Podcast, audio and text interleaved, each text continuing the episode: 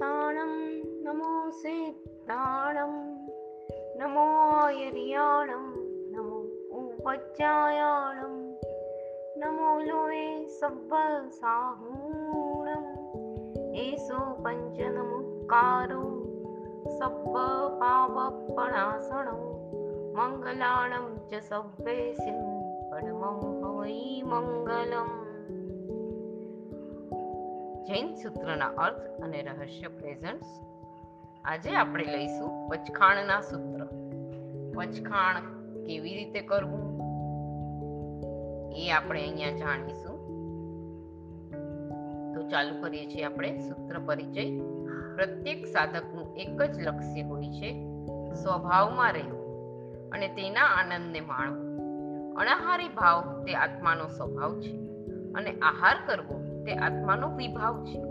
આમ છતાં, જ્યાં સુધી સાધક સ્વભાવસ્થ થતો નથી, ત્યાં સુધી મોક્ષ સાધનામાં સહાયક શરીરને ટકાવવા માટે તેને આહાર, પાણી વગેરેની જરૂર પડે છે. જરૂરી એવા પણ આહાર આદિને લેતા સાધક જો સાવધાન ન રહે, તો અનાદિકાલીન આહાર સંજ્ઞા પુષ્ટ થાય છે અને પુષ્ટ થયેલી તે સંજ્ઞા ભવો ભવ સુધી હદ વિનાની મુનારત સર્જે છે. તેથી દરેક સાધકે આહાર સંજ્ઞાને તોડવા યથાશક્તિ પચખાણ કરવું જોઈએ. આહાર આદિના ત્યાગની પ્રતિજ્ઞા કરવી તેનું નામ પચખાણ. તેમાં માત્ર દ્રવ્યથી આહાર આદિનો ત્યાગ કરવો તે દ્રવ્ય પચખાણ છે. અને દ્રવ્યથી જેનો ત્યાગ કર્યો હોય તે આહાર આદિ પ્રત્યેની આસક્તિ તોડવી તે અથવા થતી આસક્તિને તોડવાનો યત્ન કરવો તે ભાવ પચખાણ છે. પચખાણ દ્વારા ફરી ફરી આહારના જ વિચારોમાં અટવાતા મનને નિયંત્રણમાં લઈ આહાર પ્રત્યેની આસક્તિને તોડવા યત્ન કરાય છે. તે યત્નથી આહાર સંજ્ઞાના અનાદિકાલીન સંસ્કારો નબળા પડે છે અને તત્કૃત આશ્રવ એટલે કે કર્મનું આવવું અટકે છે. આથી જ શાસ્ત્રોમાં પચખાણને વ્રત, નિયમ, અભિગ્રહ, વિરમણ, વીરતી વગેરે ઉપરાંત સંવર ભાવ આશ્રવ દ્વારનો નિરોધ, નિવૃત્તિ વગેરે શબ્દોથી પણ ઓળખાવામાં આવે છે. આહાર પ્રત્યેની આસક્તિ તોડવાના શુભ સંકલ્પ પૂર્વક કરવું, કરેલું નાનું પણ પચખાણ વીરા સાળવી વગેરેની જેમ સુંદર ફળ આપે છે. વીરા સાળવીએ એકવાર પ્રભુ નેમિનાથની દેશના સાંભળી, દેશના સાંભળતા જ તેમને આહાર સંજ્ઞા ખટકી. પરંતુ આહાર આદિ તો શું? તેઓને લાગ્યું કે મદિરા જેવી તુચ્છ વસ્તુ પણ છોડવાનું પોતાનું સામર્થ્ય નથી. એટલે છેલ્લે તેઓએ માત્ર એટલું પછાણ કર્યું કે કપડાના છેડે વાળેલી ગાંઠ છોડું નહીં, ત્યાં સુધી મારે મદિરા પીવી નહીં. મરણાંક ઉપસર્ગો વચ્ચે પણ વીરા સાળવીએ આ સાંકેતિક પચખાણનું મક્કમતાથી પાલન કર્યું. ફળ સ્વરૂપે તેઓ સ્વર્ગની સમૃદ્ધિ પામ્યા અને પરંપરાએ સિદ્ધ ગતિને પામશે. આવું અદ્ભુત ફળ આહાર સંજ્ઞાને તોડવાના શુભ ભાવપૂર્વક કરેલ નાના પણ પચખાણથી મળે. પરંતુ આવા શુભ ભાવ વિના માત્ર કુલાચારથી, લોક સંજ્ઞાથી કે ગતાનુગતિકપણે લાંબુ વિચાર્યા વિના જેઓ પચખાણ કરે છે, તેઓને કોઈ મોટો લાભ થઈ શકતો નથી. આથી જ શાસ્ત્રમાં વર્ણવ્યું છે કે તાંબલી તાપસના સાઠ હજાર વર્ષના તપ કરતા પણ સમ્યક દ્રષ્ટિનું નૌકાસીનું પચખાણ ચડી જાય છે. કારણ કે સમ્યક દર્શનને વરેલા મહાત્મામાં કે સમ્યક દર્શનની નજીકના ભાવમાં રહેલા મહાત્મામાં જ આહાર પ્રત્યેની આસક્તિ તોડવાના શુભ ભાવની સંભાવના છે. ગાઢ મિથ્યાત્વના ઉદયવાળા જીવો આવું પચખાણ તો નથી કરતા, પરંતુ તે અંગે અનેક કુતર્કો કરે છે. કે પ્રતિજ્ઞા તો મનોમન એક નિશ્ચય કરવાથી પણ થઈ શકે. તે માટે ગુરુવા ગુરુ આદિ પાસે જઈ આવા શબ્દો બોલી પ્રતિજ્ઞા લેવાની શું જરૂર છે? વળી પચખાણ કર્યા બાદ ભાંગી જાય તો પાપ લાગે. એના કરતા નિયમ વિના ત્યાગ કરવાથી પુણ્ય બંધ તો થવાનો જ છે. તો પછી પચખાણનો આગ્રહ શા માટે રાખવો? ભરત ચક્રવર્તી, મરુદેવી માતા વગેરે કેટલાય જીવો કોઈ પણ પ્રકારના પચખાણ વિના જ મોક્ષમાં ગયા છે. તો પચખાણ કરવાની જરૂર શું છે? આવા આવા અનેક કુતર્કો કરનારે કે સાંભળનારે વિચારવું જોઈએ કે માનવીનું મન ખૂબ ઢીલું છે. વળી અનાદિકાળના સંસ્કારો પણ એવા છે કે નિમિત્ત મળતા મનને નબળું પાડી દે છે. નિયમ ન કર્યો હોય અને કોઈ ખાવા પીવા સંબંધી આગ્રહ કરે તો મન ચલ વિચલ થઈ જાય છે અને ક્યારેક તો અકરણીય થઈ જાય છે. અભક્ષ્ય આદિ ખવાઈ પણ જાય છે. આવું ન થાય તે માટે અર્યંત, સિદ્ધ, સાધુ, દેવ પોતાના આત્મા આ પાંચની સાક્ષીએ અથવા ઉપલક્ષણથી ગુરુ, વડીલ કે સાધર્મિક આદિની સાક્ષીએ પછખાણ કરવું જોઈએ. આવું કરવાથી ક્યારેક નિમિત્તોની અસર થતા મન નબળું પડ્યું હોય તો પણ લોકલાજે મક્કમ થવાય છે. વળી વ્રત પાલનમાં જેઓ અડગ છે તેવા મહાપુરુષોના મુખે પ્રતિજ્ઞા કરવાથી વ્રત પાલન માટેનું વીર્ય ઉલ્લસિત થાય છે. ઉપરાંત યાદ રાખવું જોઈએ કે જે ક્ષણે કોઈ પણ અનુચિત કાર્યથી અટકવાના શુભ સંકલ્પથી પચખાણ કરાય છે. તે જ ક્ષણથી આત્મામાં શુભ ભાવનો સ્ત્રોત ચાલુ થઈ જાય છે. અને આ શુભ ભાવથી પચખાણ કરનારને સતત શુભ કર્મનો, પુણ્ય કર્મનો બંધ ચાલુ રહે છે. પરંતુ પચખાણ ન કરનાર તો આવા પુણ્ય બંધથી વંચિત રહે જ છે. વળી પચખાણ ભાંગી જશે તો એવા ડરથી જેઓ પચખાણ કરતા ખચકાય છે, તેઓને શાસ્ત્રકાર કહે છે કે પચખાણ કરીને તેને પાડવાની ભાવના હોવા છતાં ક્યારેક અજાણતા પચખાણ ભાંગી જાય, તો એવું પાપ નથી બંધાતું કે જેવું પાપ પચખાણ ન કરનાર સતત બાંધ્યા કરે છે. ભરત મહારાજા અને મરુદેવી માતા પચખાણ વિના મોક્ષમાં ગયા. તે વાત સાચી છે, પરંતુ ભરત મહારાજાએ છેલ્લા ભવમાં જ પચખાણ આદિ ક્રિયાઓ નહોતી કરી. પણ તે પૂર્વના ભવમાં તો તેઓ શ્રીએ વારંવાર પચખાણ કરી ઘોર તપ કર્યો હતો. માતા મરુદેવાને ચોક્કસ ક્યારેય પચખાણ આદિ વિધિની ક્રિયાઓનો આશ્રય લીધા વિના કેવળ જ્ઞાન થયું હતું, પરંતુ તે એક અછેરું હતું. એટલે કે પચખાણ વિના કોઈ મોક્ષે પહોંચી જાય તે જ્વલે જ બને છે. જ્યારે વ્રત નિયમ પાલન કરી મોક્ષમાં ગયા, ના દાખલા ઘણા જોવા મળે છે. માટે નબળા મનના માનવીઓએ તો પચખાણ લઈ તેનું પાલન કરવું જ જોઈએ.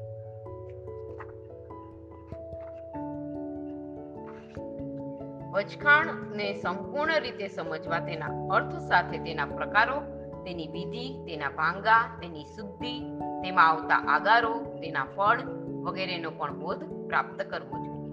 શાસ્ત્રમાં પચખાણના દસ પ્રકારો બતાવ્યા છે. આ પચખાણ ભાષ્યમાં બધું આવે છે અને અહીંયા આપણે લઈ લીધું છે. એ સારું આપણે આમાં આવે, આમાં આવી ગયું છે આ તેમાં જે અધા પચખાણ છે તે કાળ સાથે સંકળાયેલ છે. આ પચખાણ નિત્ય ઉપયોગી હોવાથી અહીં માત્ર તેની જ ચર્ચા છે. અધા પચખાણમાં કેટલાક પચખાણ વિગય ત્યાગ સાથે સંકળાયેલા છે, જેમ કે નીવી આદિનું પચખાણ. તો વળી કેટલાક પચખાણ દિવસમાં અમુક વાર જ આહાર લેવા સંબંધી હોય છે. આમ સંજ્ઞાને તોડવાના વિધવિધ ઉપાયો રૂપે શાસ્ત્રમાં વિધવિધ પચખાણો દર્શાવ્યા છે. નાનામાં નાના પચખાણનું ફળ અપરંપાર છે. વંકચુલ, ધમ્મિલ આદિ શાસ્ત્રોક્ત ઘણા દ્રષ્ટાંતો તેના સાક્ષી છે. પરંતુ યાદ રાખવું કે પચખાણ સફળ ત્યારે જ થાય કે જ્યારે તે પચખાણ ભાષ્ય આદિ ગ્રંથોમાં જણાવેલી પચખાણની છ પ્રકારની શુદ્ધિઓ જાળવીને ભાવપૂર્વક કરાઈ હોય. હવે તે શુદ્ધિઓ આ પ્રકારે છે. પચખાણ કરીએ, આપણે કોઈ પણ પચખાણ લીધું, તો એ શુદ્ધિ તેમાં હોવી ખૂબ જ જરૂરી છે. એમાં પહેલી શુદ્ધિ છે જ્ઞાન શુદ્ધિ પચખાણ કરનારને તે સંબંધી જ્ઞાન હોવું જોઈએ. પછી બીજું શ્રદ્ધા સુધી. મારા પરમાત્માએ બતાવેલું આ પચખાણ મારા આત્મકલ્યાણનું સાધન છે, તેવી શ્રદ્ધા હોવી જોઈએ. વિનય સુધી. ગુરુ ભગવંતને વંદન કરી બે હાથ જોડી, નતમસ્તકે ઊભા રહી ગુરુ ભગવંતની આજ્ઞા માંગી, વિનયપૂર્વક પચખાણ કરવું જોઈએ. અનુભાષણ સુધી. ચોથું. ગુરુ ભગવંત જ્યારે પચખાણ આપે, ત્યારે પોતે પણ ઉપયોગપૂર્વક મંદ સ્વરે સાથે સાથે પચખાણમાં આવતા શબ્દો ઉચ્ચારવા જોઈએ. અથવા ગુરુ જ્યારે પચખાઈ કહે, ત્યારે પચખામી અને બોસીરઈ કહે, ત્યારે બોસીરામી કહેવું જોઈએ. અનુપાલન સુધી પાંચમું. આપત્તિના સમયમાં પણ પચખાણને સ્થિર ચિત્તે પાડવું જોઈએ. ભાવ સુધી છઠ્ઠું. એકમાત્ર કર્મ નિર્જરાના હેતુથી પચખાણ કરવું જોઈએ. પણ રાગ, દ્વેષ આદિ કસાઈને આધીન થઈ કે માન, સન્માન કે પ્રભાવના આદિ રૂપ આલોકની ઈચ્છાથી તથા સ્વર્ગની પ્રાપ્તિ થાય તે રૂપ પરલોકની ઈચ્છાથી ન કરવું જોઈએ. આવતા કર્મોને અટકાવવા એટલે કે આશ્રવ દ્વારોનો રોધ કરવો, એ પચખાણનું સર્વવિધિત ફળ છે. આ ઉપરાંત પચખાણ કરવાથી ત્યાગ વૃત્તિ ખીલે છે અને ભોગ વૃત્તિનો અનાદિકાળથી ચિત્તમાં પ્રવર્તતી તૃષ્ણાનો છેદ થાય છે. ઉપશમ પ્રગટે છે. ચારિત્ર ધર્મ વિકસે છે. જૂના કર્મનો નાશ થાય છે. અને પરંપરાએ અપૂર્વકરણ આદિ દ્વારા જીવ છે કેવલ જ્ઞાન પામી મોક્ષના મહાન આનંદને માણે છે.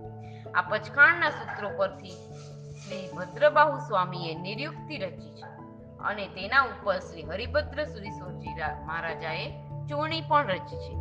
શ્રી દેવેન્દ્ર સુરી દ્વારા લખાયેલ પચખાણ ભાષ્ય શ્રી સોમસુંદર સુરી રચિત ઔચુરી અને શ્રી જ્ઞાન વિમલ સુરી રચિત ટીકા આ વિષયની ઘણી સમજ આપે છે.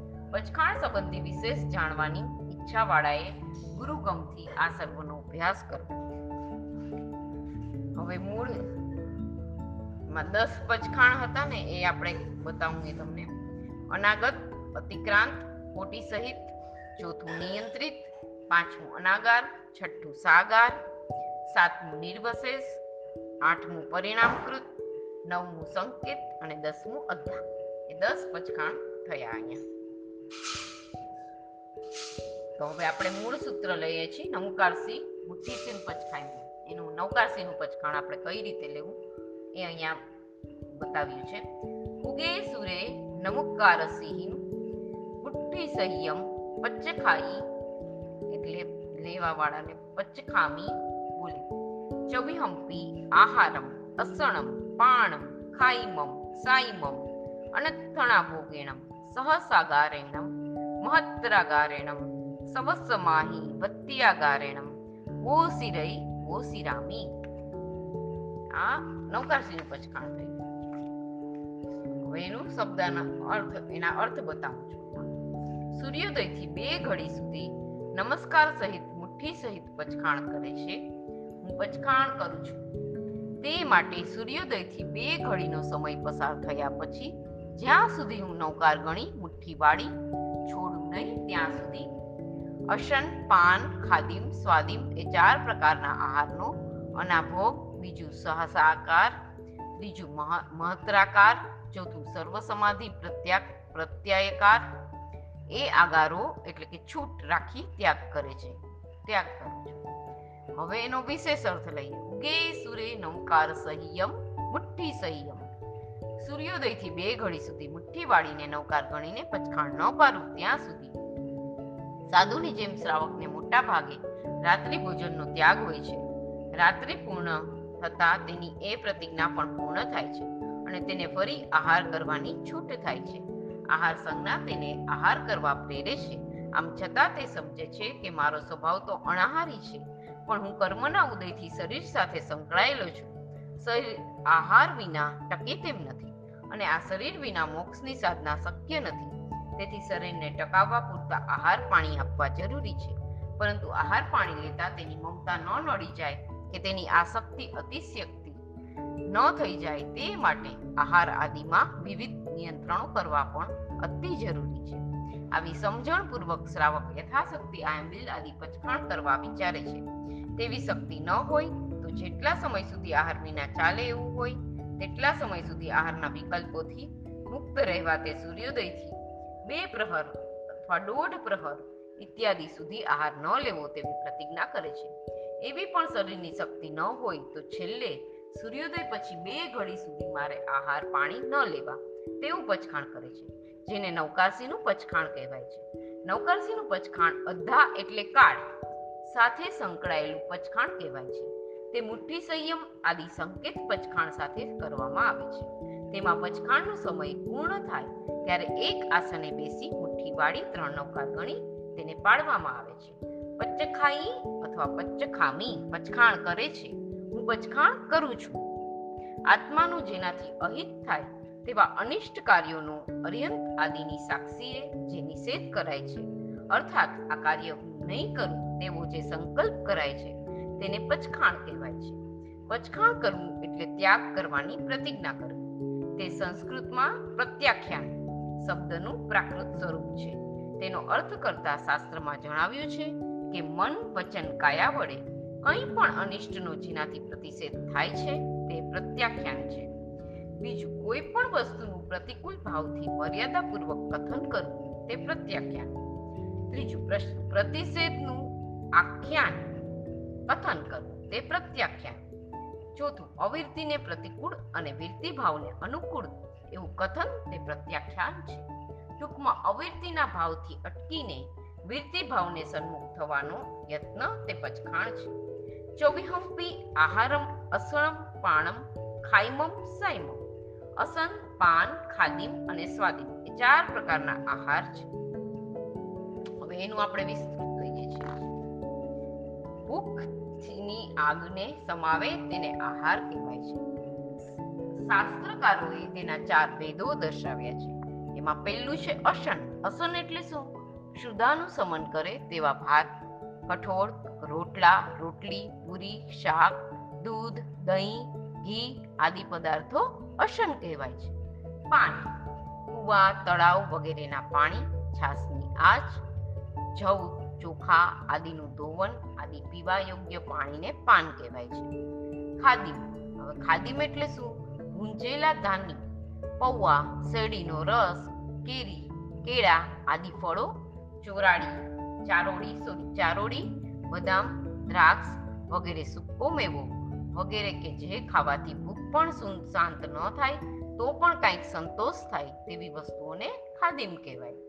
હવે ચોથું સ્વાદી સૂંઠ, મરી, જીરું, જાયફળ જાવંત્રી સુપારી, હિંગાષ્ટક જેવી સ્વાદ લેવા યોગ્ય વસ્તુઓને સ્વાદિમ કહેવાય છે. હવે અનත්තણા ભોગીણમ મહત્તરા ગારેણમ સવસ્સમાહી વત્તિયાગારેણમ વોસિરયી વોસિરામી અનાભોગથી સહસાત્કારથી મહત્તરાકારથી અને સર્વ સમાધિનું કારણ આવી પડવાથી કાંઈ ખોવાઈ જાય કે ખાવું પડે તો તેની છૂટ રાખી ચારે પ્રકારના આહારનો ત્યાગ કરે છે. હું ત્યાગ કરું છું. સ્વીકારેલા પચખાણનું અખંડ રીતે પાલન થઈ શકે. તે માટે શાસ્ત્રમાં પ્રતિજ્ઞા લેતા પૂર્વે અમુક છૂટ રાખવાનું વિધાન કરેલ છે, જેને શાસ્ત્રીય ભાષામાં આગાર કહેવાય છે. આગાર એટલે છૂટ. ભાષ્ય આદિ ગ્રંથોમાં આવા કુલ બાવીસ આગારો નો ઉલ્લેખ છે. તેમાં નૌકારસીના પચખાણના બે આગાર તથા મુઠ્ઠી સંયમ પચખાણના તે બે ઉપરાંત અને બે આગાર હોય છે. તેથી આ પચખાણમાં કુલ ચાર આગારો છે. અન્યથ અને અન્યત્ર. નીચે દર્શાવેલ ચાર આગારો સિવાય મારે પચખાણ છે. એમાં બાવીસ આગારોના નામ આપ્યા છે અહીંયા.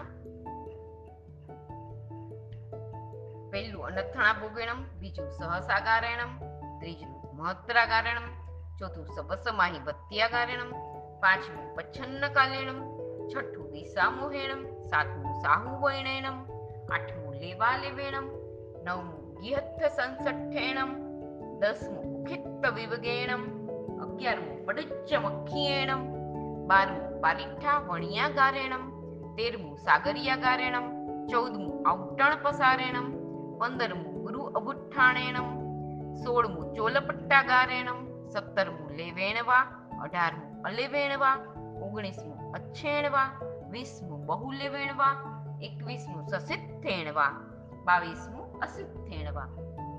હવે પેલું પચખાણ આપણે લઈએ છીએ. પેલો આગાર, પચખાણનો આગાર. એમાં છે અનાભોગેણમ.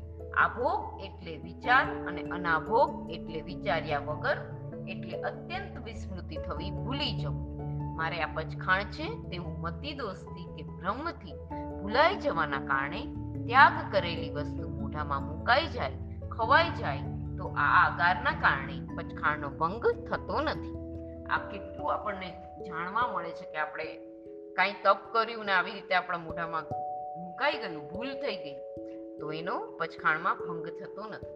પરંતુ યાદ આવતા પુનઃ તેનો ત્યાગ કરવો અતિ જરૂરી છે. એકવાર ભૂલ થઈ માટે પચખાણ ભાંગ્યું છે.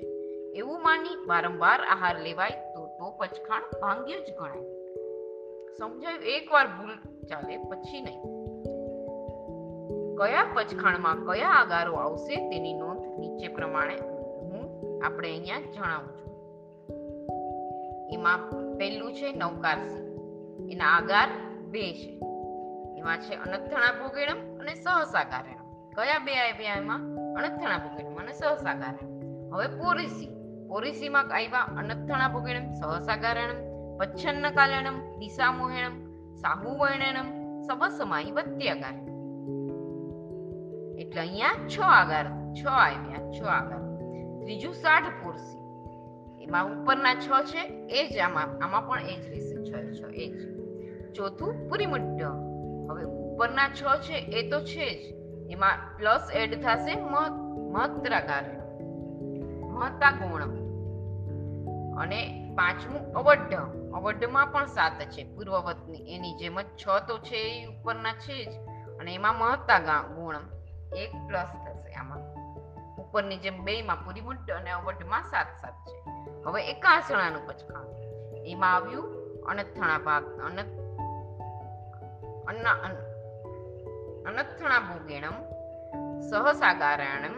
સાગર્યગારેણમ ઔટણ પસારેણમ ગુરુ અબુઠ્ઠાણેણમ પાલિઠ્ઠાવણિયાગારેણમ મહત્રાગારેણમ સભસમાય વત્યાગારેણમ એટલે અહીંયા આઠ થયા.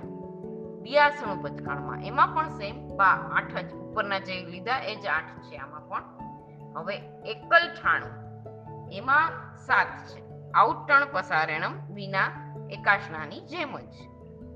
હવે નવ બી ગઈ. એમાં નવ છે.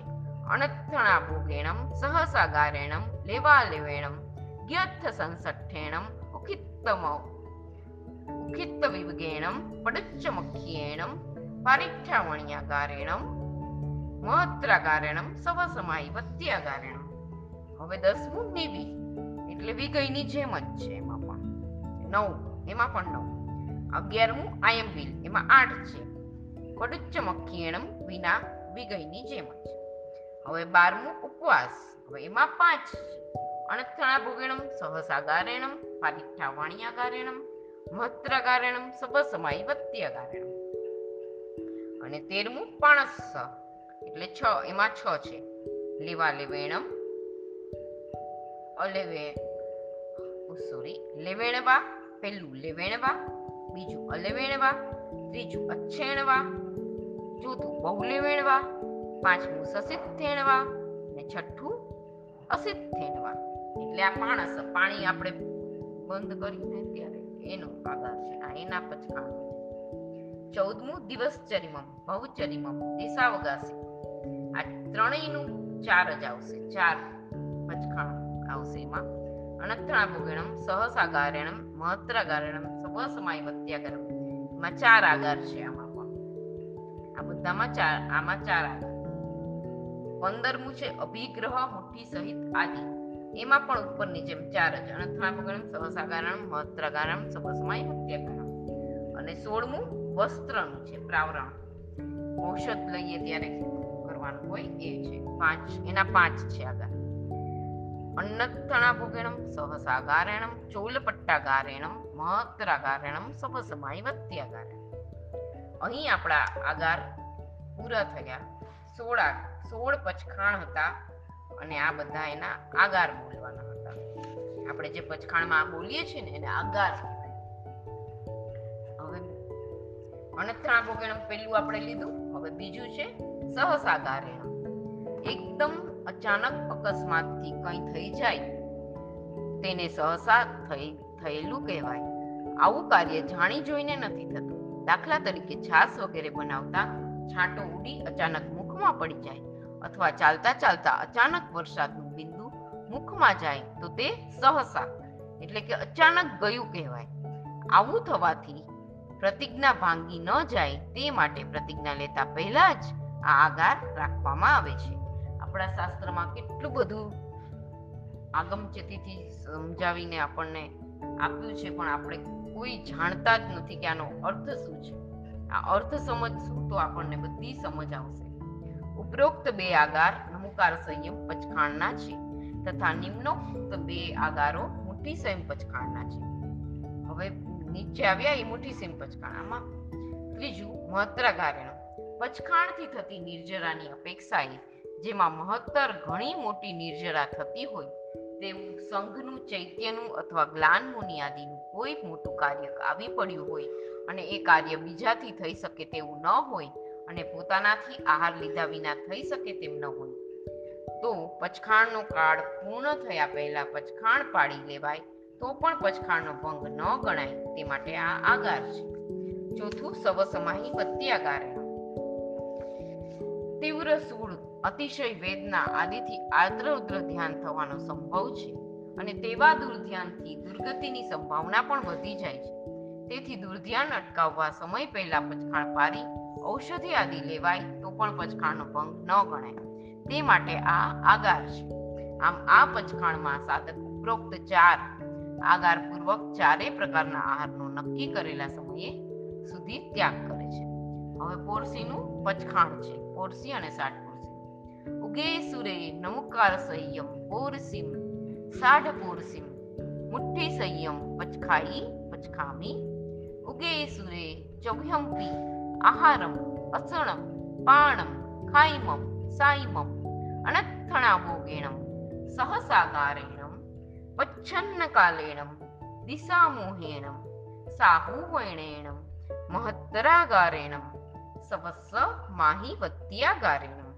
ગોસિરೈ ગોસિરામી હવે એનો અર્થ લઈએ છીએ આપણે સૂર્યોદયથી એક પહોર કે દોઢ પહોર સુધી નમસ્કાર સહિત મુઠ્ઠી સહિત પચખાણ કરે છે હું પચખાણ કરું છું તેથી સમય થયા પછી જ્યાં સુધી હું મુઠ્ઠી વાળીને ત્રણ નવકાર ન ગણું, ત્યાં સુધી ચારેય પ્રકારના આહારનો, એટલે અશન પાન, ખાદીમ અને સ્વાદિમનો અનાભોગ, સહસાકાર પચ્છન્નકાલ દિગ્મોહ સાધુ વચન મહત્તરકાર સર્વ સમાધિ પ્રત્યયકાર એ આગારો પૂર્વક ત્યાગ કરે છે. હું ત્યાગ કરું છું. હવે એનો વિશેષ અર્થ લઈએ.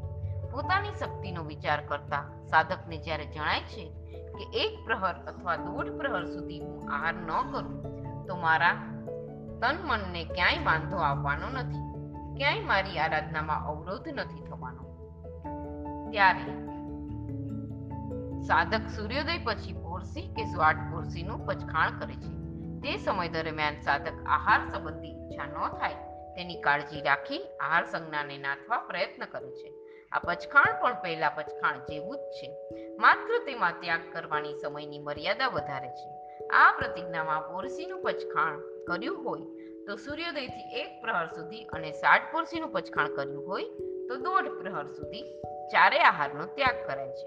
આ રીતે સમય મર્યાદા વધી હોવાના કારણે અહીં નવકાશીના પચખાણ સંબંધી અનાભોગ, સહસાકાર, મહત્રાકાર અને સર્વ સમાધિ પ્રત્યયકાર ઉપરાંત નીચે દર્શાવેલા બીજા ત્રણ આગારો પણ છૂટ રખાય છે. એ ત્રણ આગારો આપણે અહીંયા લઈએ છીએ. પચ્છન્ન કાલીન વરસાદ, ધૂળ, ધુમ્મસ વાવાઝોડું વગેરે કોઈ પણ કારણસર સૂર્ય ઢંકાઈ જવાથી જો સમયની ખબર ન પડે અને તેને અનુમાનથી સમય પહેલા પચખાણ પડાઈ જાય, તો પણ પચખાણનો ભંગ નથી. વર્તમાનમાં પણ ઘડિયાળો નિશ્ચિત સમયવાળી જ હોય, એવા એકાંત નથી. જોવામાં પણ ક્યારેક કલાક જેવી ભૂલ થઈ જવાનો સંભવ છે, તેથી આ આગાર અત્યારે પણ સાર્થક છે. હવે છઠ્ઠું, દિશા મોહેણ પ્રવાસ આદિમાં દિશાનો ભ્રમ થવાથી એટલે પૂર્વ અને પશ્ચિમ દિશામાંની તદનુસાર પચખાણનો સમય થઈ ગયો છે એવું માની પચખાણ પારી લેવાય તો પણ પ્રતિજ્ઞામાં આ આગાર હોવાથી પચખાણનો ભંગ થતો નથી. સાહુ વૈણેણમ વ્યાખ્યાન આદિમાં જ્યારે સૂત્ર પોલિસી પૂરી થતા સૂત્ર પોલિસી પૂરી થતા પચખાણ પારી લેવાય તો પણ પ્રતિજ્ઞામાં વ્યાખ્યાન આદિમાં જ્યારે સૂત્ર પોલિસી પૂરી થતા પોલિસી ભણાવવા માટે સાધુ સાધ્વીજી ભગવંતો ઉઘાડા પોલિસી અથવા બહુપડી પુનના પોલિસી બોલી પોલિસી ભણાવે ત્યારે તે વચન સાંભળીને કોઈને એવો ભ્રમ થાય કે પોલિસીનું પચખાણ આવી ગયું. આવા સાધુ વચનથી પણ કદાચ પચખાણ વહેલું ભરાઈ જાય. તો આ આગાર રાખ્યો હોવાના કારણે પચખાણનો ભંગ થતો નથી. આ બધા આગારમાં સમજી લેવું જોઈએ. કે આવી કોઈ પણ ગેરસમજથી પચખાણ પાડી લેવાય. પરંતુ પાછળથી ખબર પડે કે ભૂલ થઈ છે, તો વાપરતા અટકી જવું જોઈએ. તો પચખાણનો ભંગ ન ગણાય. પરંતુ જો ખબર પડ્યા પછી પણ વાપરવાનું ચાલુ રખાય, તો પચખાણનો ભંગ થયો કહેવાય. હવે પુરીમુડ્ડ અને અવઢ એનું આપણે પચખાણ લઈએ છીએ. પછી એના એના પણ વધારાના આકારો લઈએ છીએ. એમાં પચખાણ લઈએ છીએ મૂળ સૂત્ર. સુરે ઉગે પુરીમુડ્ડમ અવડ્ડમ મુઠી સંયમ પચ્ચખાઈ પચ્ચખામી ચોવિહંપી આહારમ અષાણમ પાણમ ખાયમમ સાયમમ અણત્તણા ભોગેણમ સહસાગારેણમ પચ્છન્ન કાલેણમ દિશામોહેણમ સાહુવૈણેણમ મહત્રાગારેણમ સવસ્સમાહી વત્યાગારેણમ ગોસિરય ગોસિરામ હવે એનો શબ્દાર્થ સૂર્યોદયથી પૂર્વાર્ધ એટલે બે પહોર સુધી અથવા અપરાર્ધ એટલે ત્રણ પ્રહોર સુધી. નમસ્કાર સહિત મુઠ્ઠી સહિત પચખાણ કરે છે, હું પચખાણ કરું છું. તેથી સમય થયા પછી જ્યાં સુધી હું મુઠ્ઠી વાળીને ત્રણ નૌકાર ન ગણું, ત્યાં સુધી ચારે પ્રકારના આહારનો એટલે અશન પાન ખાદીમ અને સ્વાદિમનો અનાભોગ, સહસાકાર વચ્છન્નકાલ દિગ્મોહ સાધુ વચન મહત્રાકાર સર્વ સમાધિ પ્રત્યાયાકાર એ આગારપૂર્વક ત્યાગ કરે છે, ત્યાગ કરું છું. હવે એનો વિશેષણ, પૂર્વના પચખાણની જેમ અહીં પણ માત્ર કાળ મર્યાદાનો ફરક છે. સૂર્યોદયથી માંડીને બે પ્રહર જેટલો સમય દિવસનો પૂર્વાર્ધ કહેવાય છે. ત્યાં સુધી ચારે આહારનો ત્યાગ કરવો એ પૂરીમુઠ્ઠ પૂર્વાર્ધનું પચખાણ કહેવાય છે. અવઢ એટલે અપરાર્ધ અર્થાત દિવસનો મધ્યાહન પછીનો ભાગ સૂર્યોદયથી લઈને ત્રણ પ્રહર સુધી ચારે આહારના ત્યાગની પ્રતિજ્ઞા અવઢના પચખાણમાં કરાય છે. નવકારસી આદિનું પચખાણ લેતા સાધક વિચારે છે કે આહાર લેવો તે મારો સ્વભાવ નથી. તો પણ ઉઠ્યો ત્યારથી આહાર સંજ્ઞા મને પરેશાન કરી. આહારની ઈચ્છાઓ ઊભી કર્યા જ કરે છે. આ ઈચ્છાઓ ઉપર અંકુશ મૂકવા જ મેં મારી શક્તિનો વિચાર કરી નવકારસી આદિનું પચખાણ કર્યું છે. પ્રભુ, મારું આ વ્રત અણિશુદ્ધ પાડી શકું અને આહાર સંજ્ઞાને તોડવા હું સમર્થ બનું. એવી શક્તિ આપજો. અહીં આ પચખાણો પૂરા, આ પચખાણ પૂરા થયા. હવે આગળ આપણે બીજા પચખાણો લઈશું. જિનાબના વિરુદ્ધ કંઈ પણ બોલાયું હોય તો તુકડમ પ્રણામ અસ્તુ.